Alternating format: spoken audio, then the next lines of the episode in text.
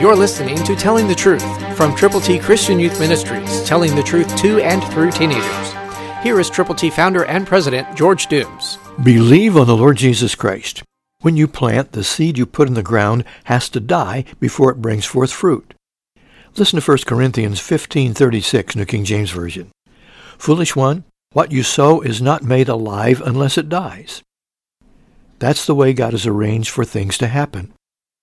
We have to know that the seed dies, and then when God is ready, it begins to sprout and to bring forth its intended fruit. God wants all of us to know that that's what happened to Jesus. Christ died for our sins. He was buried, and he rose again on the third day, according to the Scriptures. It's the death, the burial, and the resurrection of Jesus Christ that is the gospel. And that's the story, the true story, the absolutely, totally true story that Jesus Christ came to save sinners. He died, was buried, and rose again. But a lot of people don't know that. They don't understand the concept that first there has to be death before there can be life.